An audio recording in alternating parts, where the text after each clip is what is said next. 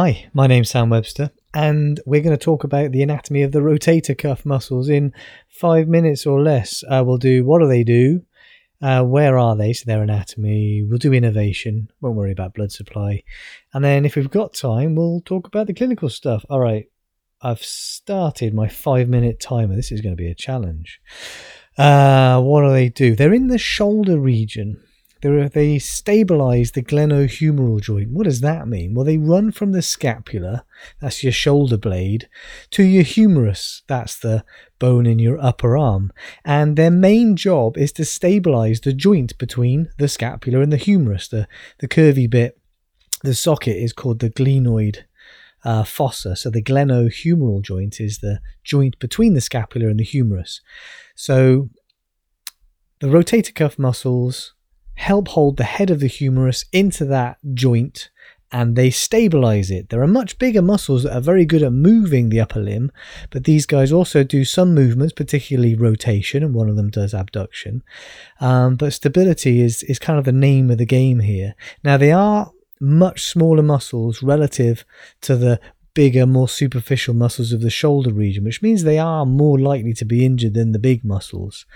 Uh, okay, so what are the rotator cuff muscles? There are four of them supraspinatus, infraspinatus, teres minor, and subscapularis.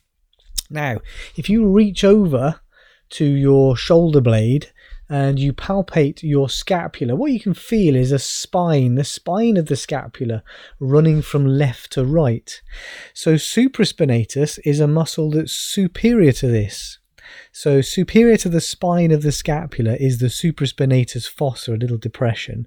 And the supraspinatus starts here and then runs deep to the acromion. If you palpate the, the highest bony point of your shoulder, it runs deep to that bone, so through a little bony tunnel to get to the humerus and inserts into the greater tubercle.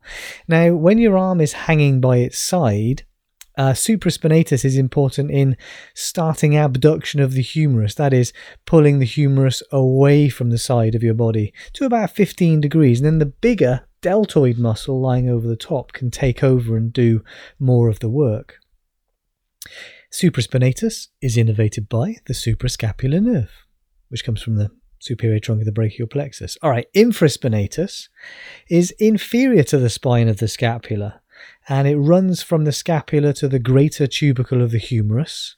And if you imagine this on your back, pulling the humerus, it externally rotates the humerus, laterally rotates the humerus. That is, it spins the humerus away from the body, as it were. And it's innervated by the suprascapular nerve as well. Difficult to imagine that movement. If your elbow is bent, your hand moves away from your body.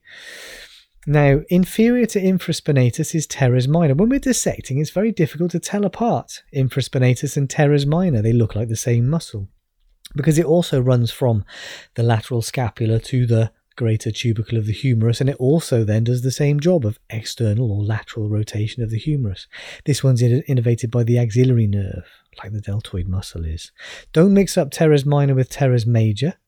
Teres major is a bit further down and actually runs to the anterior humerus, so it does the opposite job. Subscapularis, the final muscle, is on the deep surface of the scapula. So it's on the side of the scapula closest to the rib cage, closest to the lungs, as it were, and it runs from that deep surface out to the lesser tubercle of the humerus.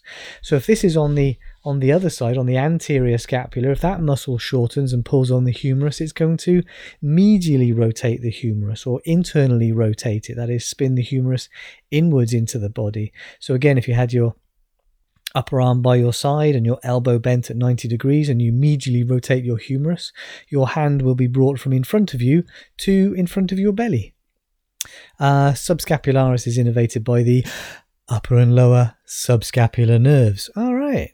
So I said these are small muscles, so they can tear more easily than the larger muscles, so they kind of need looking after. If you're doing a lot of shoulder stuff, you need to give them time to recover, develop, and strengthen. So overuse can lead to degenerative changes because they're much smaller muscles. Uh, they can cope with these loads not so well as the big muscles. Degenerative changes are more likely with age, so you know rotator cuff injuries, tears, um, pathology of the tendons is more likely as we get older. Now, supraspinatus, I said, runs through that bony tunnel. It's a narrow space deep to the uh, acromion. So inflammation in here of the bursa or the tendon or pathological changes to the tendon means it's going to be harder for that tendon to run through that bony space because the bony space isn't getting getting any bigger. Oh, there's my timer. Um, so this would lead to impingement. So there might be pain when this tendon moves through that narrow bony space. So that is pain when you're starting abduction against resistance, usually. Gravity is maybe enough resistance. Anyway, um, if you want to strengthen these muscles, then you need to isolate the movement that the muscle does. There are larger muscles that do the same movement, like rotation of the humerus, but we need to carefully isolate the muscle, strengthen it gently over time, and um, and then they're good. I look after my rotator cuffs because I use my shoulders a lot climbing. Right the rotator cuff muscles anatomy. See you next time.